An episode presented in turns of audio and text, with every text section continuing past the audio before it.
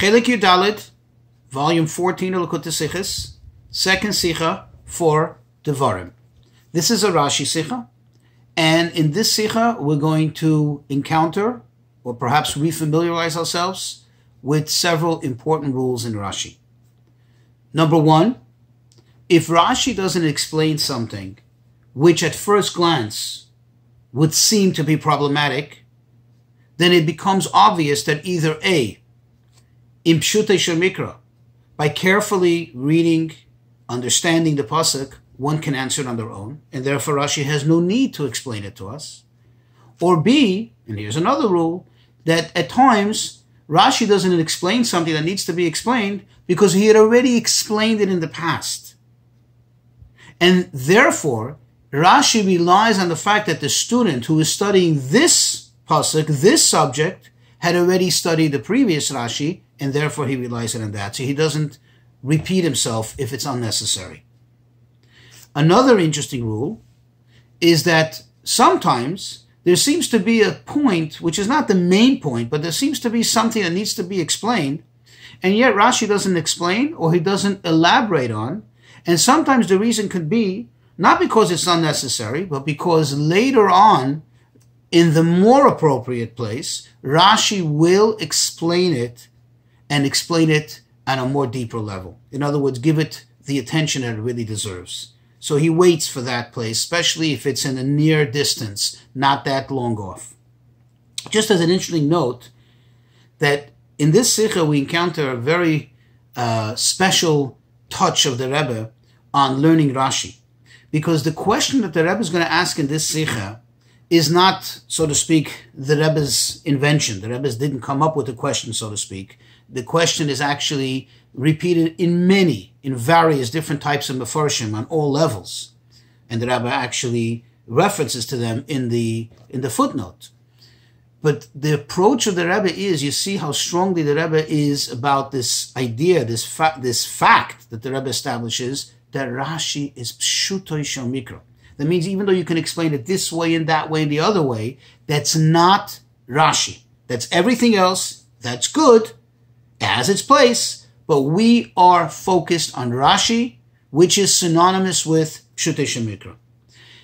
Um, just as a note, in order to better understand the Sikha and to be able to flow through it better, I would advise that you take a moment now, pause the video, and learn the psukim. Just go through the psukim, the narrative, so you have a clear picture in Devarim. It means in our parsha, Perik Aleph, chapter one, psukim Chaf Beis through Lamed Tes, which is twenty-two through thirty-nine and especially focus in on Lamed Dalid through Lamed Ches, which is 34 through 38, and go back to Bamidbar in chapter 20, Perik Chaf, Psukim Zayin through Yud Gimel, Psukim uh, the 7 through 13. Let's go to Ois Aleph inside, and then we'll try to learn as much as we can inside. Okay, Dover Kamapamim. It, it was already sp- discussed and spoken about several times. Kidarka Sharashi Bipirusha ala that Rashi's manner, Rashi's way in his approach in his Pirush on the Torah, lefarish kol dover hakosha, to explain kol, and the Rebbe emphasizes the word kol in italics, everything, every single matter that's that's difficult, that's understa- that needs understanding, ubilti movement that's not under, that needs understanding, bipshute shemikra.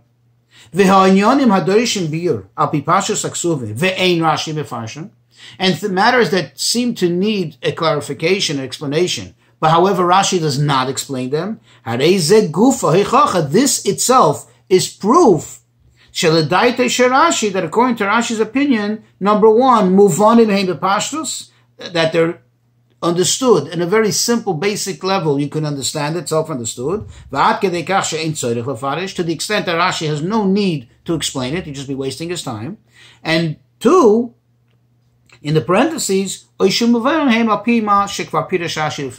or perhaps they're already understood according to what Rashi had previously explained.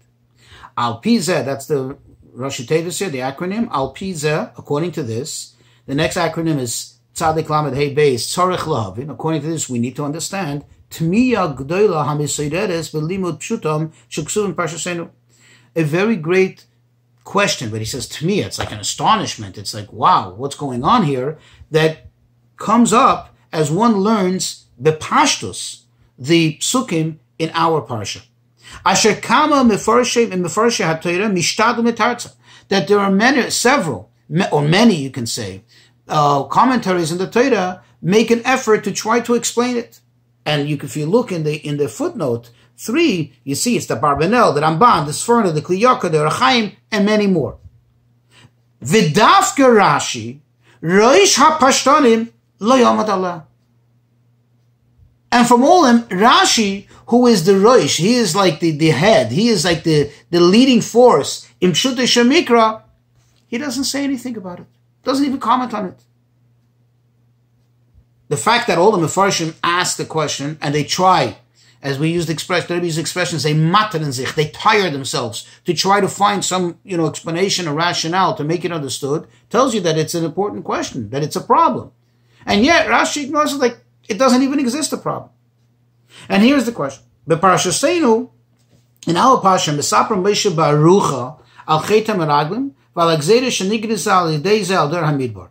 Moshe gives the narrative and at length about the whole story of the Meraglim, the spies, and the um, the decree that happened as a result. And you know what happened to the to that generation that had to let, die off in the midbar. And he says, "quote He says that Hashem swore, if meaning they won't, the people of this generation will not see this beautiful land, this good land, and they're going to die off here. And then he continues in the next passage, and he continues, Zulasi Kalev ben Yefuna hu yirena v'goimer, except for, with the exception of Kalev ben Yefuna, he will see it, and he will inherit the land. He will get his part in the land. And the pasuk says, Yan Hashem Hashem, because since he went after Hashem, he went in Hashem's ways and he stood up for Hashem's honor, then umafsik. It digresses. It takes like a, a pause. And that Rebbe emphasized the word umafsik. It pauses from the narrative. The Aimer, and it says, quote, Gambi sanaf Hashem biglalchen lemer gamatole sobesham. And then the verse says, these are Moshe's words, quote, also on me, Hashem became angry because of you. And he said, you shall not come to there. You shall not enter the land. The akhrayah hafsik and after this pause, after he digresses, he goes back. And goes right back to the narrative of the story, continues the story of the Meraglim. And he says, quote, Yehoshua binun ha'emed hu. Yeshua binun, who stands before you. These are the words of Hashem now, Moshe is quoting. He will come there, uh, and he will have him inherit the land, v'goymer, etc. And then he says, v'tapchem eshamarten levaziyah, and your children, which you were concerned about, that they're going to be, you know, uh, you know, uh, fodder for the, for the enemies, they're going to come there, they're going to inherit it, hem yavei shama v'goymer. At first glance, there's a tremendous question here. Lama mafsik be'emtza sipur ma'isa meraglim rabbeinu. Why does he interrupt? Why does he stop the narrative in middle of the narrative of the Meraglim and tell us about himself, something that happened to him? Quote, Ki'ilu, as if, in other words, the way he sticks it in, in the middle of the story of Meraglim, it would seem as if he's implying Shegam al Moshe Shelayava El Haaretz Meraglim.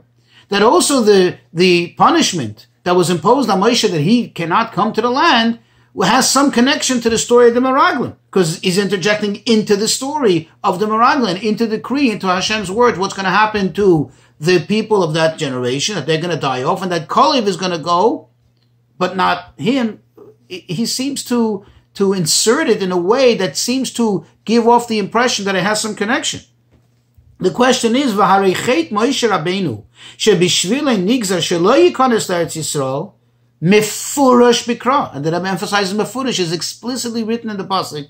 The reason why it was decreed upon Moshe and likewise Aaron, that he cannot go into Eretz Yisrael, which is Shuchet Meriva. This is the, the sin of the Meriva when they hit the stone in the waters of Meriva. And it says, it says there clearly, it says in the pasuk, Yan loy himantam bi, because you do not uh, believe in me, you do not fully believe in me. Therefore, you're not going to bring this congregation to this to the promised land. So the question is, how does this come into the middle of the story of the Meraglim? Why does he insert it here in the middle? Ubifrat, and especially if you consider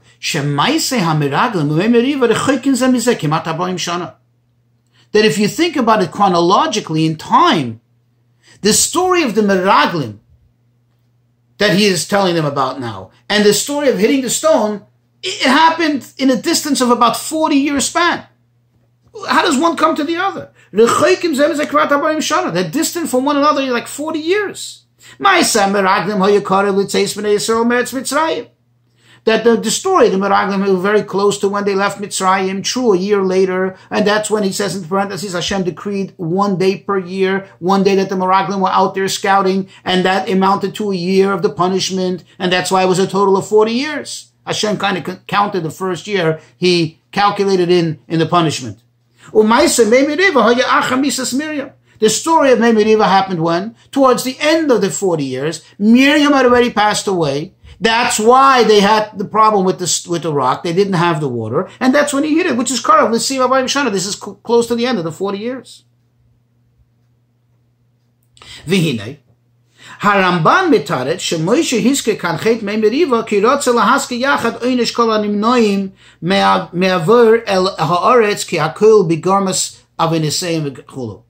That Moshe said it, the reason why he inserted that Ramban comes up with an interesting answer that since Moshe wanted to give them, all, describe to them all the preventers, all the matters, all the agents that held back those, whoever those were, whether it was the people or Moshe himself, for not being able to go into Eretz Yisrael. So he kind of throws it in because it, it's related, and that seems to be the connection according to the Ramban, because they couldn't go into Eretz Yisrael, they'd already died off, I too, as I speak to you now, says Moshe, I'm not going into Eretz Yisrael because I'm going to pass away here because of another sin, but it's connected because it has a commonality. It's like a common thread. These are the things that hold back the individual from going to Eretz Yisrael or the collective individuals, which is the, the, the, the, the community, the crowd, the, the people.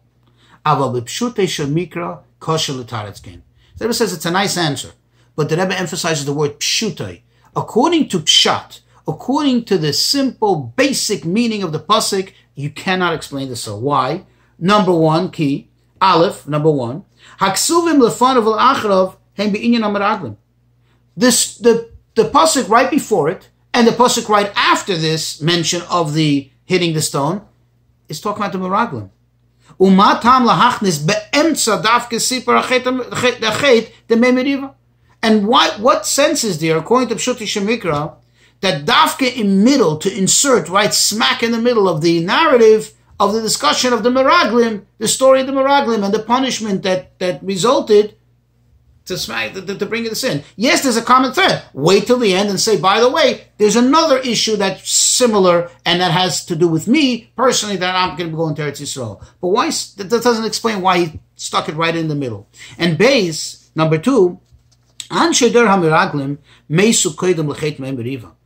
The people who died because of the Meraglim, they died prior to the story of hitting the stone. Kimafurish berashi, bepirish Rashi, as Rashi clearly stated there, eh, meise midbar.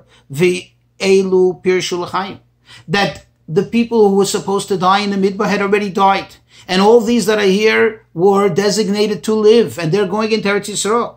Val pisa eh, ene move on, amrei, and according to this, it's really difficult to understand what he said, quote, Vatoimru nishlacha that you said, let's send people, meaning that he's speaking to them, not about the people in the past, but if you're going to explain it that he connected the two, so he's speaking to them, he's telling them something about them, and that is evident from the fact that he continues in this pasuk, be son of Hashem biglalchem, when he says Hashem got angry at me because of you. So if the because of you in this pasuk is you, those present in front of him, those who are going to go into Eretz Yisrael, those who are designated for life, then you have to go back to the beginning of the narrative where he says, quote, I sent the Meraglim because you asked for it, that he's also speaking to them present. In the same discussion, you don't speak to, you know, as, as people as third party and then the same word, the same type of word to mean them. That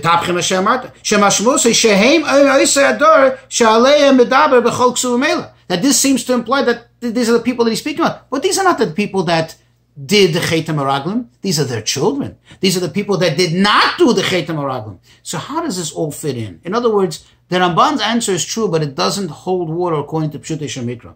And number three, the Fizeh, according to this, Kosev Zeh, Hoyetzorech Liyes Bismichus Lamirasei, Shedur Hamiragim Lo Yirusadetz. If anything, even if there was a reason to insert it in the middle of the story of the Meraglim, it would make sense to put it in not between Kalev and Yehoshua, but put it in before.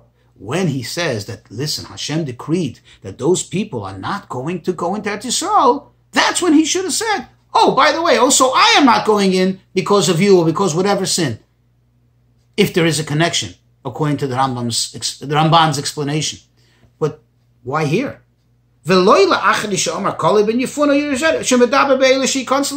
and not put it in after he already mentions those who will be going into Israel, namely Kalev, then jump and say, by the way, I'm not. It's like he's going back to the not, to those who are not going in. In other words, if the Rambam was correct, according to Pshut Shemikra, he should have like compartmentalized it. He should have first spoken about those who are not going in, and then those who are going in, namely Kalev, Yeshua, and those that he's speaking to. But he doesn't do that. He seems to be jumping back and forth. There's got to be a better explanation according to Pshut Shemikra.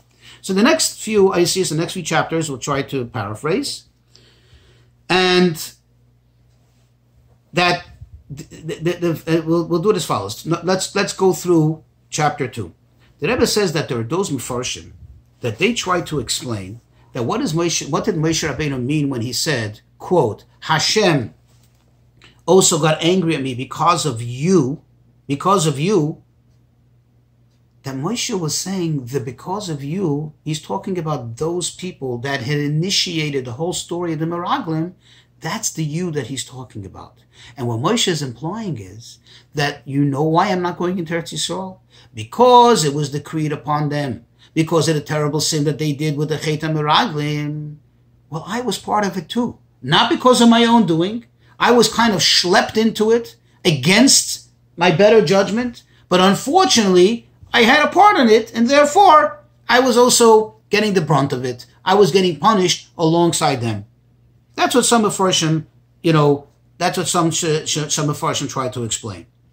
Of course, the argument that one second doesn't it say clearly in the Torah that the reason Moshe Rabbeinu is not going to Eretz Yisrael is because of hitting the rock? Well, those Mepharshim explain that it's really a combination of both. It's kind of like it started then by the Meraglim, already Hashem had decided he's not going to Eretz Yisrael, and that clinched it.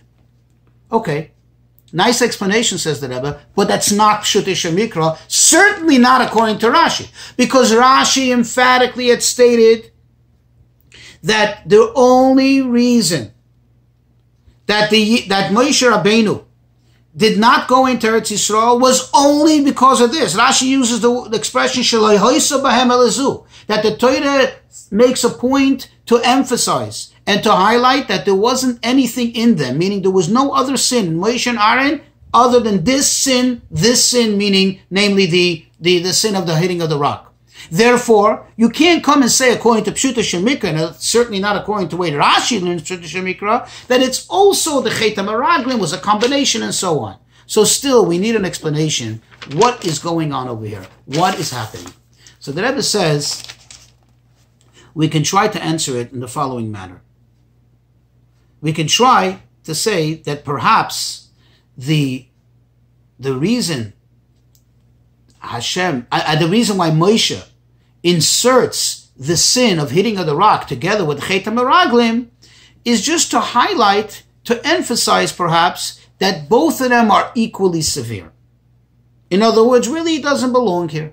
Really he shouldn't have mentioned it here. Has no place here. But he wants to show us that the severity of hitting the rock was the same, is as severe a sin as going back almost 40 years, 39 and something years ago, when they did the Chetam Meraglim. Says the Rebbe, that is also not a good answer. Although we do find sometimes that the Torah brings two distinctively different things, but it brings them together in order to point out that they have a commonality in terms of the sever- severity, that they are importance. For example, when we said, why did it say, speak about the passing of Miriam near Paraduma, one had nothing to do, the other happened in two separate times. So Rashi says to tell us that just like the Paraduma is Machaper, the passing of Tzaddikim is Machaper, and so on. There's other examples that Rebbe brings in the Sikha. That's a very good explanation, but that cannot be the answer here. Why? Because in this particular case, we do not need the Torah to point out, certainly not to have to emphasize this, that the hitting of the rock was a terrible sin. That it's way up there, that it's a severe thing. You know why? Because it's obvious. Look at the story. It was a Chilul Hashem. It was done in front of everyone. It was done in front of everyone. It, it was something that was out there in the public. And that's, by the way, the reason that Rashi brings that, that Hashem got upset with them because it was obviously an affront to Hashem. And number two, if that's what it was referring to, if it's referring to specifically the severity of the sin, mention the sin. Don't just say it, you know, in, in, in blind words, in, in, in, in camouflaged words. Also, me, Hashem, get angry because of you. Because of what? So the Rebbe comes to the conclusion, and this is chapter 4, that here's the way we have to look at the whole thing, and it will make all sense according to Pshuta Shemikra, and therefore we'll also understand why Rashi did not say anything. What was Moshe telling them? He was reminding them about this terrible sin. Now, certainly all these people heard about it. They heard it from the parents. They've seen their parents pass away. They know what happened. But he's reminding them like he's reminding them about everything else that took place. And he tells them, look, those people Hashem decreed will not be going into Eretz Yisrael, except for two, two individuals who not only were, you know, complicit because they existed at the time and they were part of the complainers. They were one of the key players. They played a role in the whole sin, namely Kalev and Yeshua. They were part of the 12 Meraglim. So the two of them are going to Eretz Yisrael. And the two of them are going to get their part in Eretz Yisrael. But here comes something interesting. Kalev is going into Eretz Yisrael. Yehoshua is not only going into Eretz Yisrael, he's also going to lead them into Eretz Yisrael. He's also going to be Moshe's successor. So it's not just these two are going to Eretz Yisrael. It's this one is going into Eretz Yisrael, and this second one is going in on a whole totally different level. And this is why Rosh, Moshe has to put in what's called a Maimer Hamuzgar, a parenthetical explanation or clarification. That, by the way, the reason why the next party, the next individual that I'm going to mention, why he's not only going in, but he's going to be different, the reason why he stands out, is not because of the Chet HaMeraglim per se, not because of this sin per se, rather because of something else. But the reason why Moshe is saying it here is to explain. It's kind of preface what he's going to say about Yehoshua. That not only is he going into Eretz Yisrael, but he's also going to be the leader. And for that, what does he say? Oh, I was also decreed upon. It was decreed upon me by Hashem that I'm not going into Eretz Yisrael, that I am going to remain here. Now we understand. When we get to the next pasuk, we understand why Yeshua is not only going into Eretz Yisrael, but he's also going to be the leader. Why does he say the word biglal chem? When he says here biglal chem, and remember that's one of the questions we had, because of you, is it the same because of you as he said before or not? No, over here he's speaking to them. But he could say that without jeopardizing the meaning of what he meant before because of you, which over there, because of you, didn't mean you, those present in front of me, but you in third party, those from before, you as a general term for Bnei Yisrael. But in this case, it's parenthetical. So he can be changing so to speak, the subject matter. He's changing the, the, the topic a little bit because it's a parenthetical, a Maimer Hamuzgar, and therefore he could, he has, so to speak, the poetic justice, uh, justice to be able to change it slightly and say, no, I mean you. And that was you. The people standing in front of him were the ones who instigated and the ones who got him angry, what led him to hit that stone. Now everything makes sense. But it makes sense. You don't need even Rashi to explain it to us. However, the question is, if that's the case, Rashi should have really explained to us what Moshe meant with Biglalchem, because of you. What does it mean because of you? It's because what he did. He's the one who hit the stone. They didn't hit the stone, right? What does it mean when he says Biglalchem? So the truth is that Rashi actually does explain it in Parshas Ve'eschanon, where it, it discusses in detail the the story of, of, of the of hitting the rock, more detail. Over there, Rashi does go into it, and he even brings the pasuk of in Tehillim that it says that they, meaning the Yidden, made Hashem ang they angered Hashem by the waters of Meriva, and Hashem got angry on his two beloved ones, Moshe and Aaron. So he says poetically in Tehillim. Why didn't Rashi explain that here? If this is the mention and this is what Beglalchem is going on, Rashi is he's pointing out it's to you, why doesn't Rashi say it? So the Rebbe says, and here we see another rule in Rashi, that because this is not the main place where this story is being discussed. Remember, he is now in the beginning of the narrative. He's in the beginning of the 40 years, or at least closer to the beginning, closer than to the end. That story is going to talk about later. After he's going to mention, you know, the Matan Torah and everything else, he's going to go take quick forward, fast forward, that is, to the end of the 40 years and remind them what they caused by them angering Hashem and them instigating and, and revving up his anger. And that's when he came to hit the stone. So over there is the main place where it discusses. It. It's over there. And that's not only there, it's in the next parsha. So it's not that long off. Rashi relies on the fact that he'll explain it here. Uh, there. Here, it's only parenthetical. So Rashi doesn't go into it. So we've come to learn how this makes sense according to Pshuta Shemikra and some new rules in Rashi.